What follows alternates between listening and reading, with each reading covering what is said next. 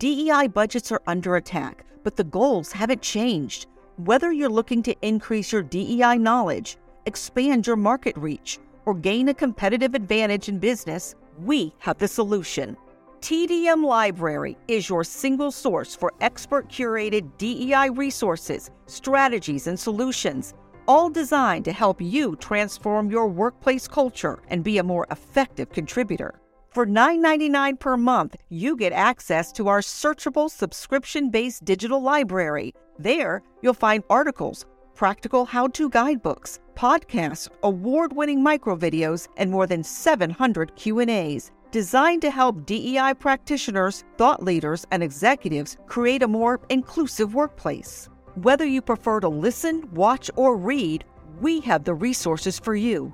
TDM Library goes beyond the basics to dive deep into topics such as inclusive language, the business case for DEI, talent acquisition, and C suite engagement.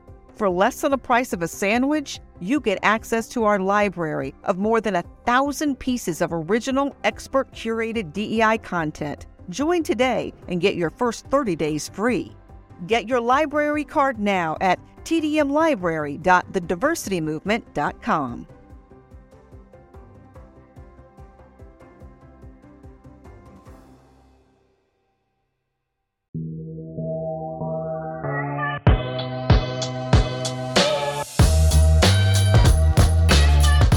Welcome back to the Donald Thompson Podcast. It has been a long hiatus, but we have an incredible lineup ready to go for this new season where we'll be featuring leaders throughout the Southeast, starting with today's episode with guest James Sills, CEO of the 115 year old M&F Bank in Durham, North Carolina. Here's your host, CEO of the Diversity Movement and executive coach, Donald Thompson. Well, Jason, thank you very much, and uh, I am I'm really excited to be here in a very sincere way. I get a chance to spend some time with Jim Sills, and Jim, we know one another. We've spent time, we've done business, but it's hard to get an hour with your schedule and my schedule together. And so today is going to be about me asking a bunch of questions because I'm super curious, but I get to spend time with a market leader in the financial industry. Uh, welcome to the show, uh, Mr. Sills. Thank you, Donald. It's great to see you. You know, I've not seen you since the beginning of the pandemic in person. That's exactly so, right. So, so this is a first. So it's great to be here. So let's jump in. But before we get into kind of business, and I want your opinion on what's going on with the economy, with all the different things that are happening in the world, talk to us a little bit about you. Give us a little background. Where'd you grow up? Do you have brothers and sisters? Talk to me about how you ended up in the finance space. Anything that you feel comfortable sharing that lets people know a little bit behind the covers of you, the stuff that's not on LinkedIn? Yeah, great question. You know, um, I'm the oldest of three. I grew up in Wilmington, Delaware.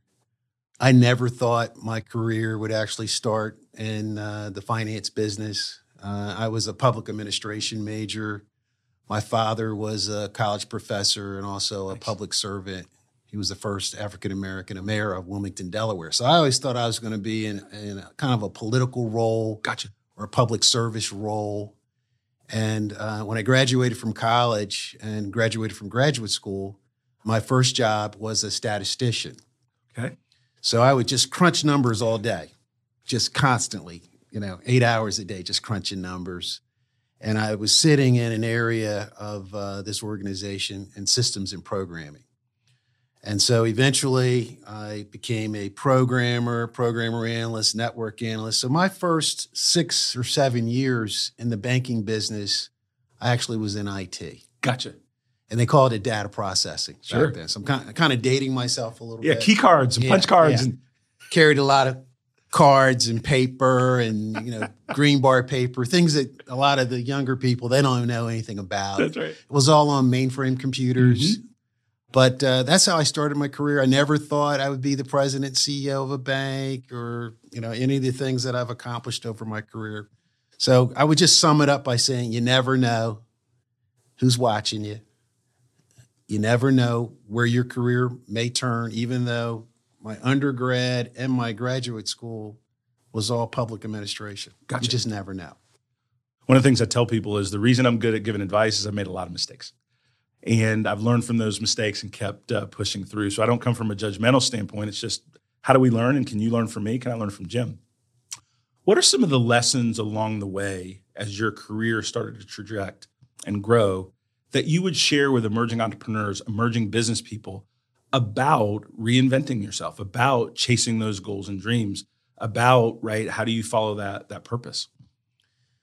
the audience is primarily probably startups and entrepreneurs. And I think it's real important to establish as many relationships as possible mm. because you never know who may be able to open the, the next door for you for that next opportunity. And a lot of times we're kind of tied in with these phones and our computers and you know social media and LinkedIn, but sometimes you really need to connect with people kind of face to face and let them know, here, here's what I'm doing. Maybe they cannot help you right now, but maybe down the road they can help you. And you kind of want to have a process of checking in with someone every three, four months because you just never know. And so I've had those kinds of opportunities yep. by checking in with people over time, and they'll say, Hey, I was just thinking about you, and here's something that I want you to consider. And I just see that our, some of our younger entrepreneurs they're so focused on what they're doing they never really look at it from the social interaction personal relationship standpoint i just think that's something that's critical I, I will extend on that. One when I was doing the Donald Thompson podcast early on, before Earfluence, when I was just figuring out what a podcast was, I interviewed uh, the folks at the Sports Shop, Earl Reese and, and K Mac. And they said, and I'm going to extend what you described, your network is your net worth. And they talked just about what you were describing that every relationship that you have is an opportunity to grow professionally and personally, but you don't know where that seed's going to come up that you plant. And so the way that you described it is super powerful uh, because we do get trapped behind our keyboards, right? We do get focused on the thing that's right in front of us and forget to cultivate those long-term relationships. And so I think that's great, great advice. President of a bank, president of a historic black owned bank, Durham, North Carolina. Tell a little bit about the M&F Bank story. It's a great story. We're actually celebrating 115 years in business this year. That's awesome. We're the we're the second oldest African American owned bank in the United States. The bank has, you know, you don't have enough time for me to tell you all the history, but it has so much history that it's actually unbelievable that I work here. I'm the 13th president of the institution. I came here in September of 2014. Didn't know a soul in Durham. My father is from North Carolina, so I was familiar with North Carolina. But the the history of it, in terms of um, it started with nine founders with ten thousand dollars. Had to get their bank charter from the state legislature back in 1907. Think how difficult that, that would was. be. Mm-hmm. They've been profitable 113 years out of 115 years. They actually had a streak of 108 straight years of profitability. That's unheard of. Wow. Uh, the bank was founded on the principle to provide access to capital to small businesses and nonprofits and churches. And it, it was always there to kind of help people and help the community. And so it, it just has such a rich history that I'm uh, exhilarated every day to go in there because I just know that I'm standing on the shoulders of so many great presidents and uh, boards of directors, but also you know the management team who's just built this up over time. Yep. Uh, but uh, just just happy to be there, and the bank is doing extremely well. Oh man, that is powerful, and I'm getting chills a little bit because when I think about 1907, and mm. I'm not a history buff, but I can put periods of time to get a bank charter for a black owned bank during that period of time, they met with some resistance. Yeah, of course. that, right. There there were some some back channel things to hold them back. And so I'm always appreciative to learn the perseverance that we all stand on. And we all can learn and appreciate those things. One of the things that I'd like to ask is as a financial leader, as a banker, and we're talking to entrepreneurs and emerging leaders, how does that banking relationship work when you're starting a business? You don't have five years track record, your credit may be a little up and down. What is that process to start a strong banking relationship so that you can access capital, you can access advice, right, from a more traditional financial institution, you know, different than venture and private sure, equity? Sure. It, it's super important to have a, a, relationship with a bank where the banker knows who you are, mm. not just your account number. And let me just tell you a quick story with the Paycheck Protection Program that really propelled the bank over the last 20 months or so. Because when they called the larger institutions, people were just numbers. But when they called us and we were able to help them, they developed a relationship. So I think the first thing is develop a relationship with the bank. Gotcha. So you want to be able to call that bank from time to say, "Hey, I'm having this problem, or this is an opportunity. How do I access credit, or how do I uh, take advantage of the product and services that your bank actually offers?" But it's you got to have a relationship, Got it. right, where they know it's Donald Thompson. And then I think the key goes back to what I was saying earlier. Check in with that banker from time to time, even if it's once every six months. Because what people do is when they have an opportunity and they need credit, they run into the bank, but they don't have a relationship with the banker or that bank. And so the bank goes, whoa, whoa, whoa, whoa, whoa. You know, I don't know you. I don't know your business. You're a startup. You don't have a track record with us. And so that's what you want to do. You want to build a track record over time. And so when you finally need some credit, they'll know who you are. They can look at your deposit activity. They, if you have a credit card with them, they can look at your credit card activity. If you have a debit card with them, they can look at your debit card activity. They can tell you which which financial products make sense for where you are in your business cycle. Because there are different lines of credit are different than term loans. Gotcha. Equipment loans are different than real estate loans. And so you really want to work with someone who can help grow your business over time while you're, you know, getting to that next level of whatever it is that you're trying you're trying to achieve. That's one of the things that's super important is you don't go into business because you're a financial whiz typically. Right. You go into business because you have a technology product. You think you're going to change the world with your new algorithm for a search engine or whatever the case may be. And so what I've found is whether it's banking, accounting, legal, having people that are experts in their field to help you through those potential minefields is super important. And to your point, before you have a crisis or a need, right? Because there's both needs and then sometimes Right. There's there's there's little mini crises in business. So that's great, great advice. When you think about kind of the landscape for entrepreneurs and in particular entrepreneurs of color, how have you seen the landscape change in business for them? And what advice would you give? Because I'll make this statement, then I'll turn it back over to you. A lot of times we believe everything we hear that it's so difficult for Black founders to get credit and access to capital. And these things are true. I've experienced it, I get it, but it's not impossible, right? So, how do we acknowledge the higher bar while we create that optimism, that, that push to keep going and, and, and pushing? Because there are instruments out there, there are people and networks. What would you recommend in terms of helping that mental model? You know, there, there's plenty of capital out there. It's super important that you understand where those capital sources are. And what's interesting, what's happening in the banking industry and the financial services industry, believe it or not, 50% of all banking products are not provided by financial institutions. They're Hmm. provided by fintech types of companies. So the Kabbages of the world, the lending clubs, they're providing a lot of the financial services, even though they're not financial institutions or banks or member FDIC.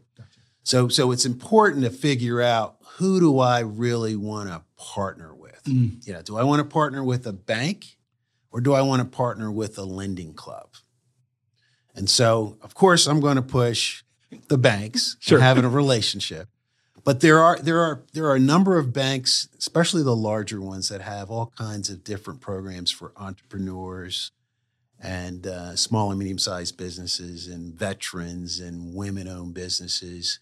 Those programs are buried into onto the various big banks' websites, and so you really want to go into a bank and ask the question: Do you have any specific programs for a startup tech company? Got it. is there anyone I could talk to about how do I uh, apply or do you have any programs? Because a lot of banks are offering different kinds of programs over 10 weeks on how to build your business.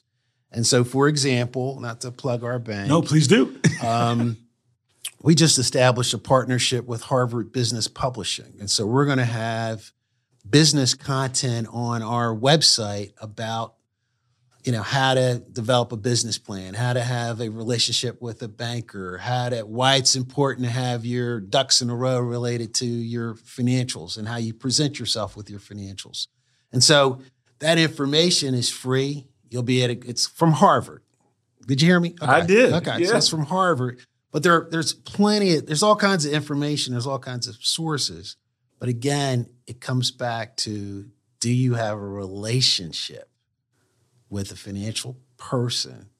Plus, to your point, that kitchen cabinet of do you have a lawyer? Do you have an independent person like a bookkeeper who does your books? Yep.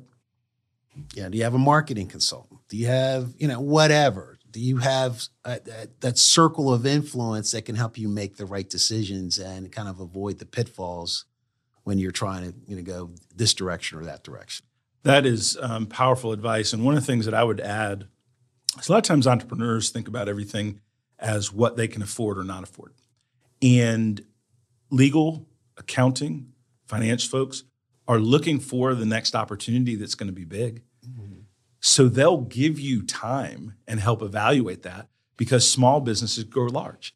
And so everyone isn't going to be talking with you with their hand out. And quite frankly, when you're brand new, if they are, sometimes that's a red flag you should be looking for folks that believe with you in your idea. Mm-hmm. And certainly people don't work for free, but there are creative ways that professionals can work with entrepreneurs until that business starts to sustain itself. And so I try to encourage folks not to keep the blinders on that they can only access sound advice when they get to X level or Y level. It's really the power of your dream, the power of your the market you're going after, and I use it, quite frankly, when I'm looking for creative services, when I'm just starting a new uh, idea, it's a way to test the idea. Because if I can't get my, my legal team to be a little bit flexible with this new idea, maybe they don't believe it'll be around in a year. Mm-hmm. But if they believe with me that it's going to be around for a year, I've seen a little bit more flexibility on all of those different things. And I share that with entrepreneurs. Now, zooming out a little bit and, and kind of just looking at the macro economy and the environment, switch gears, and then we'll come back to entrepreneurship there's a lot going on in our economy. And I hear things like, and feel gas prices are going up. Inflation is out of control. But when you're a layperson, not in the financial space, you don't really know what that means. You feel the impact. So talk to us a little bit about what what what is inflation, and and how is that impacting us in our daily lives, and, and give us a little education there if you. Sure. You know, the uh, the Federal Reserve has over the last 20 plus years or so has had a good control over our economy and inflation specifically in terms of the way from a monetary policy standpoint. But given what's happened over the last 15 to 18 months with the chip shortage, supply chain issues, uh, the rising prices of gas, the rising prices of housing, mm-hmm. the rising prices of everything else. Inflation is, um, I don't want to say it's out of control, but it's it's broadening. Got it. And I think it's going to take probably another 12 to 18 months before it gets back under control. And so the average person is going to be spending about $300 more uh, per month just to accommodate these increases in, you know, food prices, car prices, gas prices. The Federal Reserve is planning to raise rates probably tomorrow, a quarter of a point.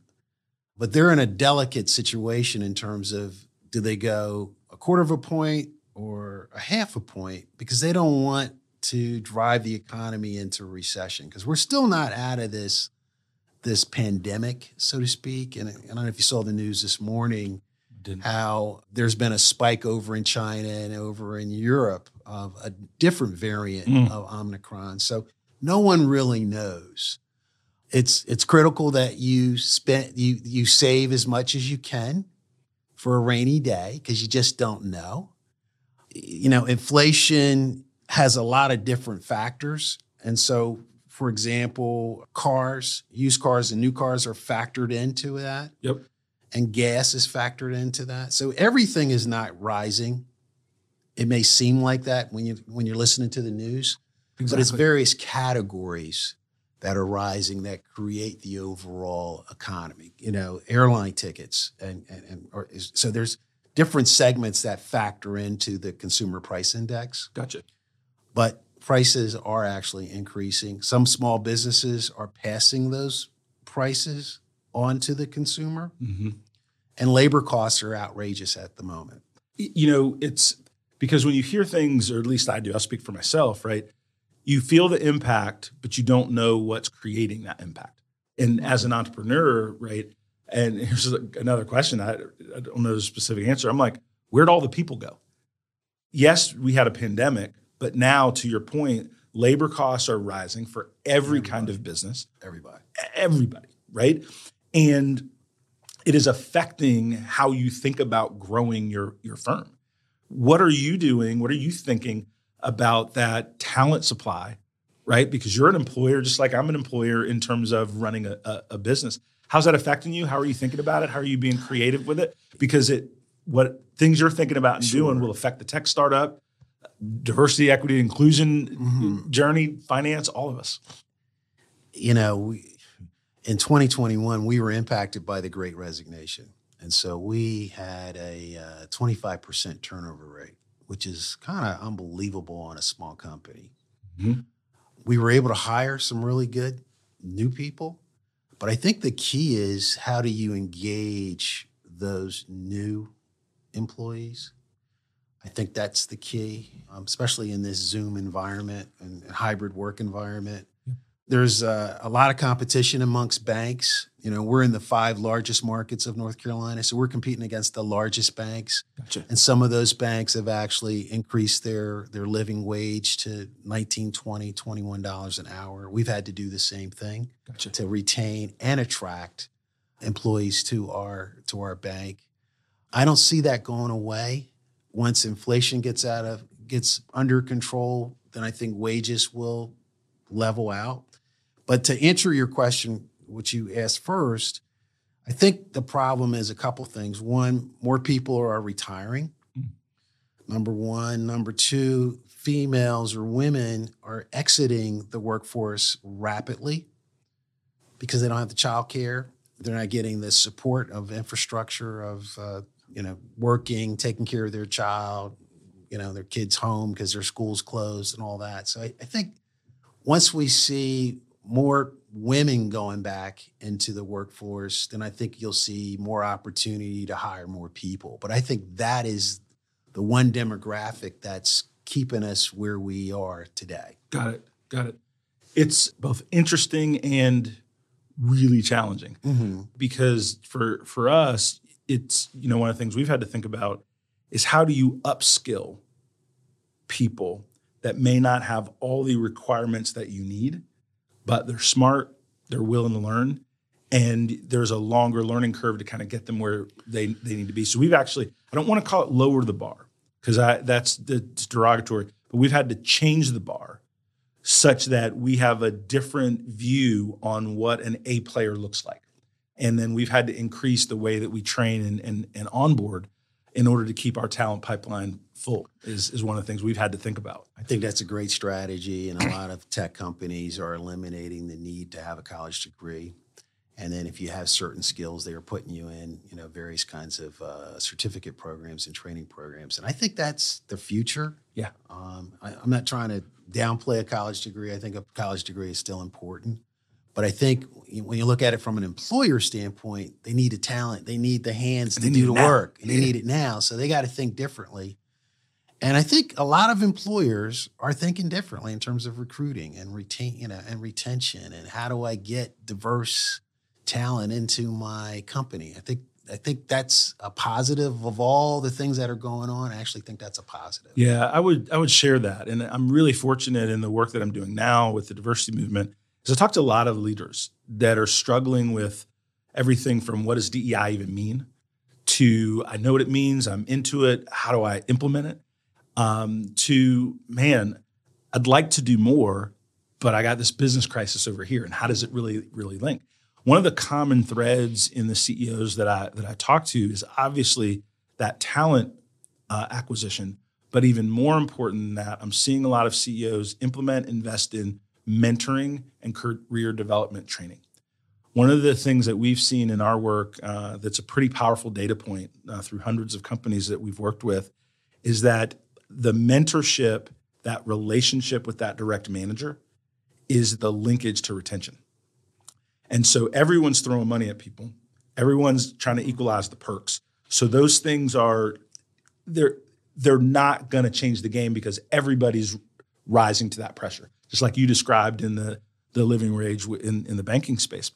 But that ability for people to see their career being developed on a plan, a program, and people investing in them is one of the things that our market leaders are seeing in terms of helping uh, with those attrition numbers. And it's like you gotta you gotta slow down to grow, right? right? It's not just task, task, task. It's task, train, task, train, right? Lead, educate.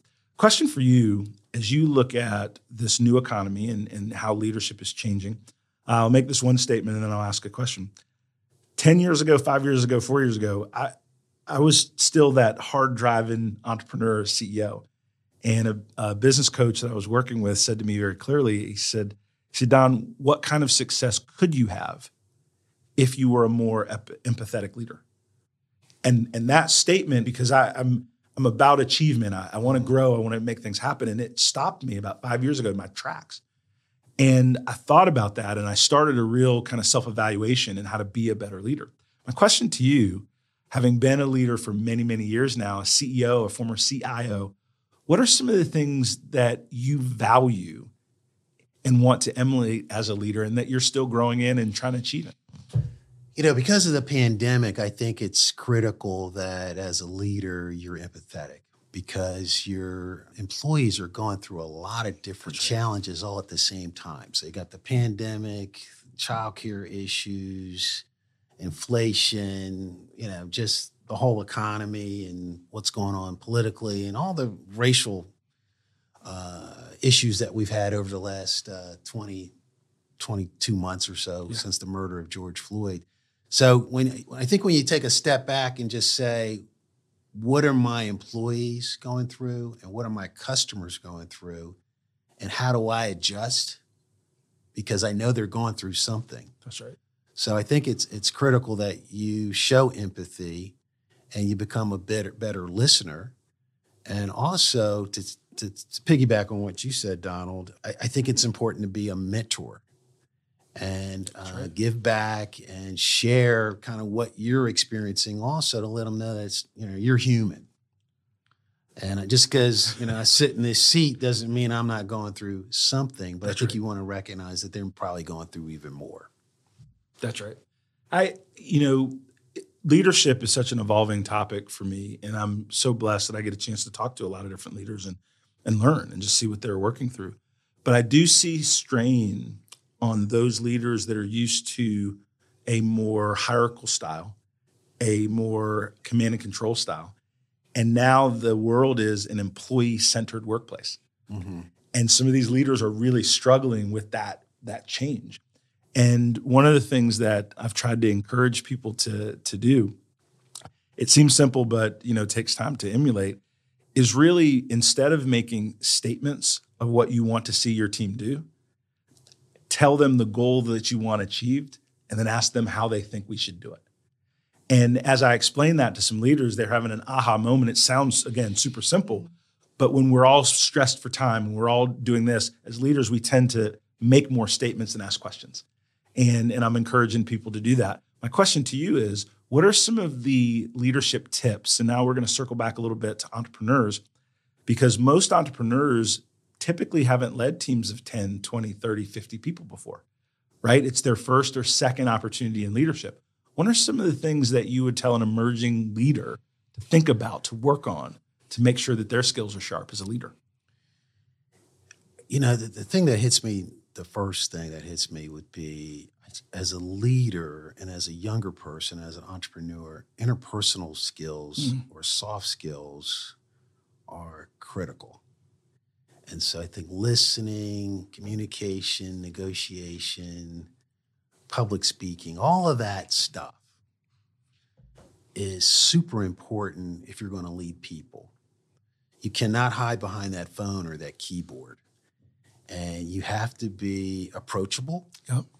And you have to be open to either criticism or commentary or hey maybe there is a different way to do whatever it is that we're trying to accomplish here at this company and so don't take yourself too serious Right. and you'll be successful but having that if you have the opportunity to have that one-on-one time with that particular individual or employee and then figuring out what is it that they're trying to achieve and if you can kind of blend in whatever the company's trying to achieve with that what that individual employee is trying to achieve Oh, you can be super successful as a, a manager leader and your company will be super successful. Because now everybody is kind of rowing the boat the same way and you're saying hey this guy wants to get here one day. Well let me channel him and his energy to get there but also help the company at the same time That is powerful. I mean, basically what you're describing, right, is link the personal goals with the corporate goals. Right. And but it takes the leader slowing down to really understand what that team member wants. quick thing um, recently this year i actually had my direct reports i asked them this question what do you want your legacy to be Mm. And what do you want the bank's legacy to be? And i actually made them write it down and send it to me. And then i compiled it for everyone that actually reports to me and i shared it with them. And so now i'm aligning their legacy goals with what we need to achieve to take the bank to the next level. And for them to write it down and then see, well, this person's trying to do this and this person's trying to do that. And this is how it fits in with, you know, where the bank is trying to go. And um, uh, it, it's, it's working. uh, you know, uh, um, this is a you know public forum, and uh, any advice we share is is there for the taking. I'm taking that one. Okay. Okay. Okay. okay. And and the reason that I'm smiling is simply because people know the things that they want and desire, and they respect those that want to help them get there. And what we're all chasing is to be a part of a team where we feel respected, where we feel valued. And a lot of times, entrepreneurs will ask, and, and leaders, and CEOs, well, what's all this belonging stuff at work, right? Like, how do I make someone belong if they don't want to belong, right? Eh, because they their their experiential connectivity to that statement, like they don't they don't get it. But what you just described very succinctly is based on some questions you can ask employees and then work with them to achieve the things that they want. And that's one good way of helping people feel belonging at work when their leader, in, in your case, is lockstep with them to achieve some of their goals. And I really appreciate that. I'm gonna, I, I have that mental note down, and so I'll, I'll try to give you credit like next time I'm Okay, okay, speaking okay. or whatever. But it's it's a it's a good way to implement that in an authentic way, right? There's like uh, leadership book learning ways, checklist A, B, and C. But what you described is asking a very thoughtful and authentic question, and then you demonstrated how much you care uh, by doing it. And, and, and just so you know, we've had uh, a pretty consistent management team. Like I've been there seven years. The CFO's been there nine years. The chief credit officer's been there five years. The chief sales officer's been there five years. The vice senior VP over operations has been there uh, seven years. And so we have a pretty senior team, but we're trying to take the bank to the next level. And I need all of them to focus on taking the bank to the next level, but how it fits in with them taking it to the next level. And and what is that? You know, when I look at M&F Bank and and proud of what you've accomplished and a, and a big fan, and we work together on, mm-hmm. on some of the marketing side. I'm just so pleased that you've given us that opportunity and and we we continue to earn that trust from you. What's next level for M&F Bank? You know, we we've had a uh, unbelievable uh, 2021. We received uh, 18 million in additional capital from the four largest banks in 2021. That's awesome. At the beginning of this year, we're gonna we received an additional allocation from the U.S. Treasury of 76 million dollars in additional capital. So the bank will have almost 120 million dollars in capital which will allow the bank to grow to about a billion dollars. Note to self: I need to come see you. But in, in but, total assets. and going. so think of it this way: we're about 375 million, but now we have the fuel or the gas to drive it to a billion dollar financial institution. So that's why that legacy conversation is so important because I need them to see how they fit into driving it to That a billion dollars. That's awesome. And you know, I'm so uh, excited. We're we're sitting in um, the Earfluence studio. We're at American Underground right here in Durham, North Carolina, and there's so much uh, success that we can talk about and, and and brag about. And M&F Bank is one of those flagship organizations. And the question that I would describe or ask is: you talked a little bit about team. What are some of the things that, as a leader, you've got to do, you want to do to go next level, to get that billion dollars? What are some of the things you're striving for? we don't have enough time. but a few things, and I and I shouldn't share this, but but it's important that I'm active in the banking community. Uh, I'm the chairman of the North Carolina Bankers Association.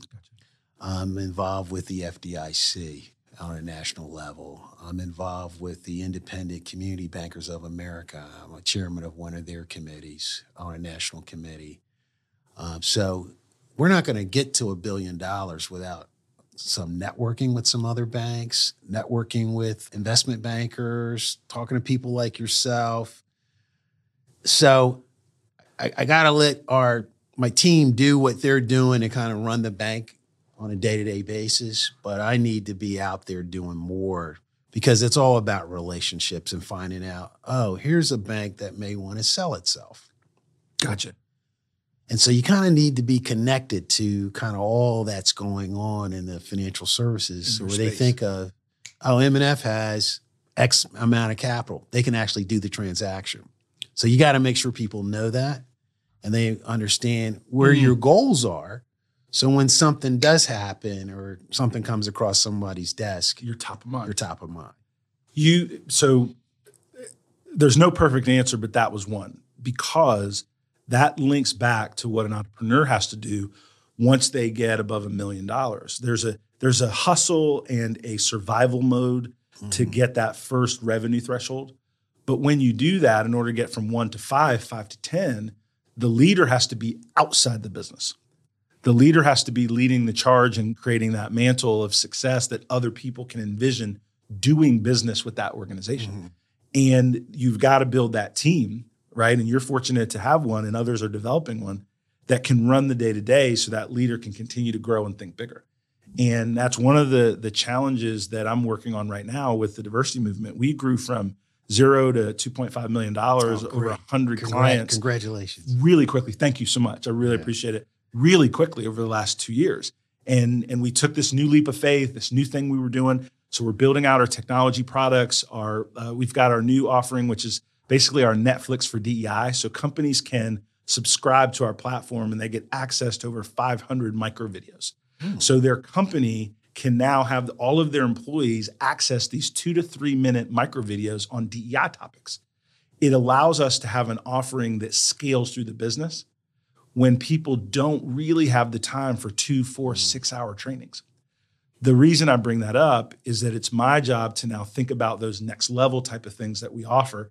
And I have the same thing that I'm charging my team, which is being able to run and operate that that day to day. And so it's really exciting to kind of hear we're in totally we're in different industries, but some of the leadership growth opportunities and, and, and challenges are, are the same. So I really appreciate that.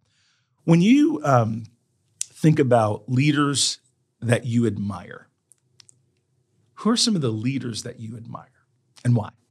you know, I, I, there's a number of banking CEOs that I admire. I just think because that's the industry I'm in. Sure. I read a lot of uh, banking journals and banking magazines just to kind of see what's going on Yeah. in, in the industry and kind of how some of the bigger bankers think without giving their names. I can't think of just you know one specific leader because I follow a lot of different leaders, sure. but I'm always looking for leaders that are approachable, who are empathetic. I think the word visionary is overused, Yeah. but I, but I do think you always want to be looking at what's going to be next and how, and how that's impacting your business and your industry versus just being so single focused on your actual business. Because a lot of times, if you're not open to uh, new ideas or what's happening in cryptocurrency or the new digital currency that's coming out with the with the Federal Reserve, y- y- you better or you Get left behind. you get left behind. And so that that would be, you know, the, the main thing is just following people that kind of you can identify with and just say, hey, I, I like what he's thinking. I like what he's doing, you know, da da da da da. But That is powerful. Final question for me. So I'll make a statement and I'm going to give you the final word, but I'm going to give you time to think about it. It's I'm going to ask you if you had a magic wand, what would you do in this world? What would you what would you want to see different if you had a magic wand? And so that's going to be my my question. So I'm going to say a couple wrap up comments okay. for entrepreneurs, and then I'm going to come back to you with that with that question. One of the things that I wanted to share with our audience as I talk with Jim and, and and and listen to some of his leadership lessons is just to say leadership is a journey. You're going to make mistakes. It's okay as long as we don't make the same mistakes again and again and we learn from them. And we don't try to hide behind our title as if we didn't make a mistake. And one of the things I had to learn as a CEO is that if it happens good, right, and I get the credit, if it happens bad, then I got to be equally mm-hmm. as vigilant to take the blame. And it's it's both of those things, right? And and sometimes people will see my name up in lights, and, and I know that the team behind me helped propel me forward to achieve that goal or that recognition. Um, and then when something doesn't go quite right, I have to really look at how I led the team and what was my contribution to, to getting it there. So that level of leadership humility, I would say, is the biggest thing that has grown in me over the last probably seven to 10 years, that maturity of how to look at things. But I'll, I'll, I'm interested. There's so much going on in the world. There's so many things that, that one could describe. But if you had the magic wand, right, what would you what would you want to do to help this world be a better place with that magic wand? It's very simple. I would love to reduce the wealth gap. Let me, if I have time, You let me do. give you a statistic. You do. Uh, the American Banker published this last summer, and I'm going to send this article to you. Please. I think it, it'd be important for you and your business. Donald, did you know that um, just a consumer to consumer, a white consumer and a black consumer, the wealth gap is uh, 10 to 1 in terms of your net worth? Wow. But if you're a business owner, it's 3 to 1. And so if we have more entrepreneurs, more business owners, the wealth gap reduces to 3 to 1. And so if you have a relationship with a financial institution and you're a business owner, you can potentially reduce that wealth gap down significantly and create a better life for your community, for yourself, and for your family. Jim, that will be the last word. That because that that is concise. That's what we're trying to do. Uh, you and I um, are similar in that we want to see our impact in what we do each day affect the community in a positive way, and I'm a big fan. And as I watch M&F and I read about the articles and different things and the, some of the work that we are able to do with you, I'm just so glad that you're in our community and you're leading the way, and you're giving that inspiration right, to, to many others. And I sincerely appreciate it. Thank you so much for spending time on us on the Donald Thompson podcast. Uh, it was great. Hey, Donald, thank you. And I appreciate everything you're doing for our community. You're a tremendous leader and uh, you're doing some great work. We appreciate all your support. All right.